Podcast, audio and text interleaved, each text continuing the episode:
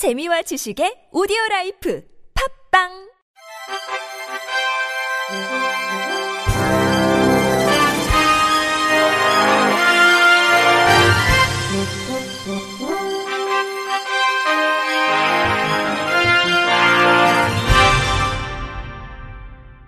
청취자 여러분 안녕하십니까? 2월 7일 수요일 KBIC 뉴스입니다. 한국장애인개발원은 오는 13일부터 3월 12일까지 중증 장애인 생산품의 품목 다양화를 통한 우선 구매 시장 확대를 위해 2024년 중증 장애인 생산품 신규 품목 incubating 지원 사업에 참여할 중증 장애인 생산품 생산 시설을 공모합니다. 중증 장애인 생산품 incubating 지원 사업은 공공기관에서 필요로 하지만 현재 중증 장애인 생산품으로 생산되지 않는 새로운 품목을 발굴하고 그 품목을 생산한 생산 시설을 선정해 지원하는 사업입니다. 중증 장애인 생산품 우선 구매 특별법이 지난 2008년 제정된 이후 16년이 지났음에도 국가 및 공공기관 등에서의 법정 의무 구매 비율은 여전히 지켜지지 않고 있습니다.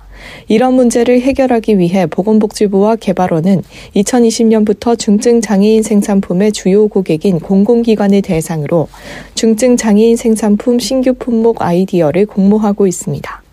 선정된 품목은 다음 해에 공모를 통해 선정한 생산시설에서 중증 장애인 생산품으로서의 적합성과 사업성을 확인하기 위해 incubating 지원 사업으로 진행하고 있습니다.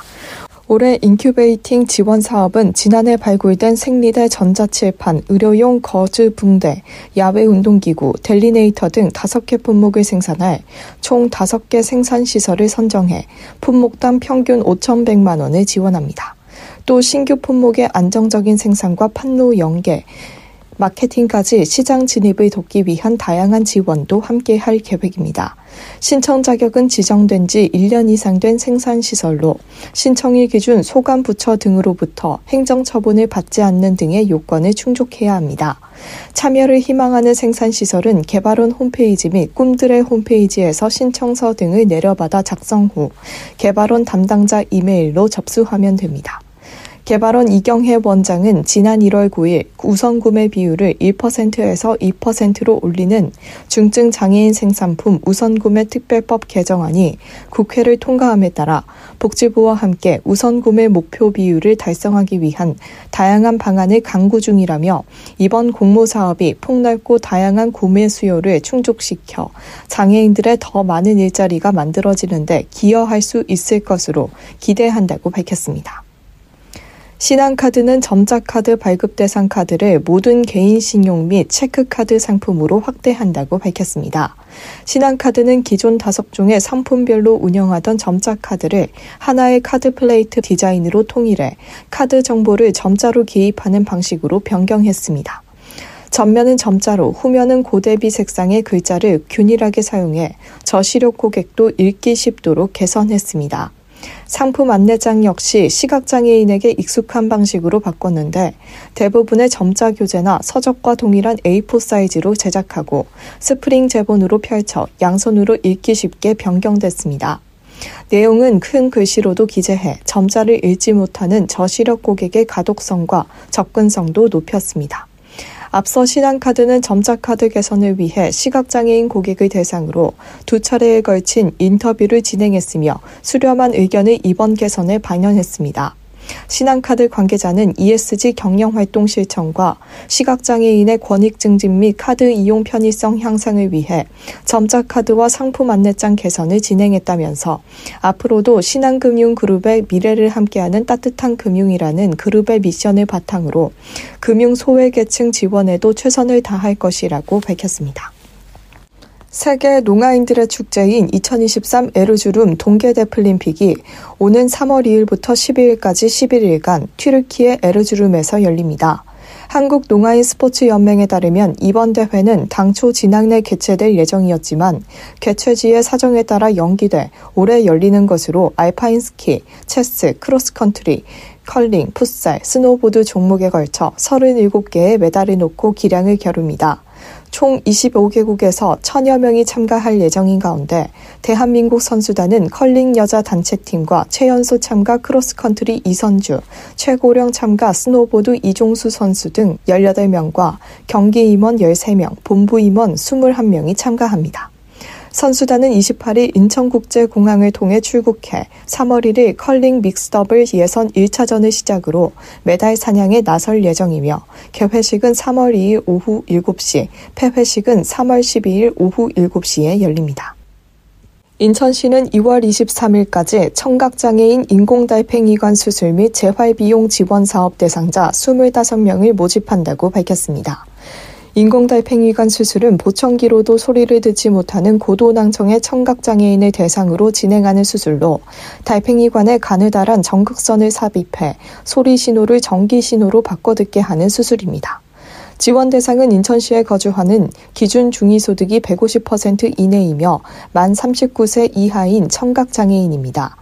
시는 2월 23일까지 군구를 통해 대상자를 추천받은 뒤 최종 선정 대상자에게 1인 최대 700만 원 범위 내에서 수술비를 지원하고 재활치료비를 최대 3년 동안 200에서 300만 원까지 연차별로 차등 지원할 예정입니다.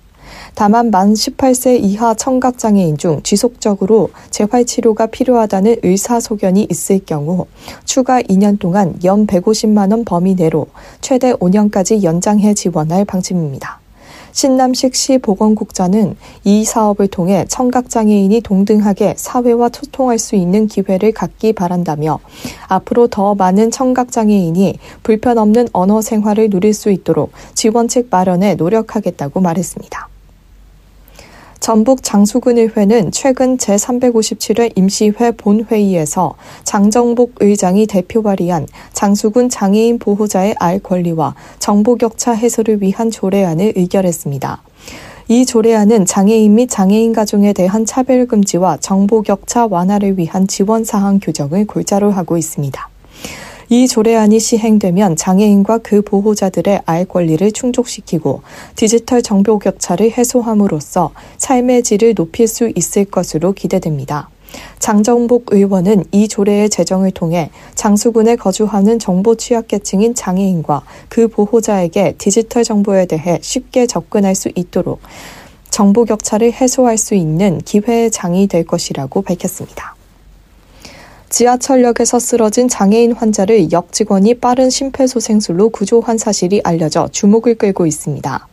서울교통공사에 따르면 7호선 명목역의 진정환 부역장은 1월 28일 일요일 8시 28분쯤 역사를 순회하다 내한 상가 앞에 휠체어 이용 장애인이 쓰러졌다는 시민의 다급한 목소리를 듣고 현장으로 달려갔습니다. 환자는 얼굴이 창백하고 호흡이 없는 상태였습니다. 진 부역자는 즉시 흉부 압박을 실시하는 동시에 옆에 있던 시민에게 119 신고를 요청했습니다. 곧이어 또 다른 직원 최지영 주임이 자동심장 충격기를 챙겨온 뒤 119와 영상통화를 연결했고 진 부역장은 지시에 따라 지속적으로 흉부 압박을 실시하며 심장 충격기 사용을 준비했습니다. 흉부 압박 덕분에 환자는 헉소리와 함께 숨을 뱉었고 심장 충격기 작동 전에 119 대원이 도착해 응급조치 후 병원으로 후송됐습니다. 김석호 서울교통공사 영업본부장은 긴박한 순간에 심폐소생술로 거동이 불편한 휠체어 장애인의 소중한 생명을 구한 직원들에게 감사하다며 지속적인 응급처치 교육으로 시민들이 더 안전하게 지하철을 이용할 수 있는 환경을 만들 수 있도록 최선을 다하겠다고 말했습니다. 끝으로 날씨입니다. 점차 중국발 스모그가 유입되면서 밤사이 서울 등 중서부 곳곳의 초미세먼지 농도가 짙어질 전망입니다. 내일 출근길에는 미세먼지용 마스크 챙기셔야겠습니다. 아침 기온이 예년 수준을 크게 웃돌았지만 내일은 다시 이맘때 추위가 찾아오겠습니다. 서울 영하 3도, 대전 영하 4도, 광주와 대구 영하 2도입니다. 낮 기온은 오늘보다 2, 3도가량 높겠습니다.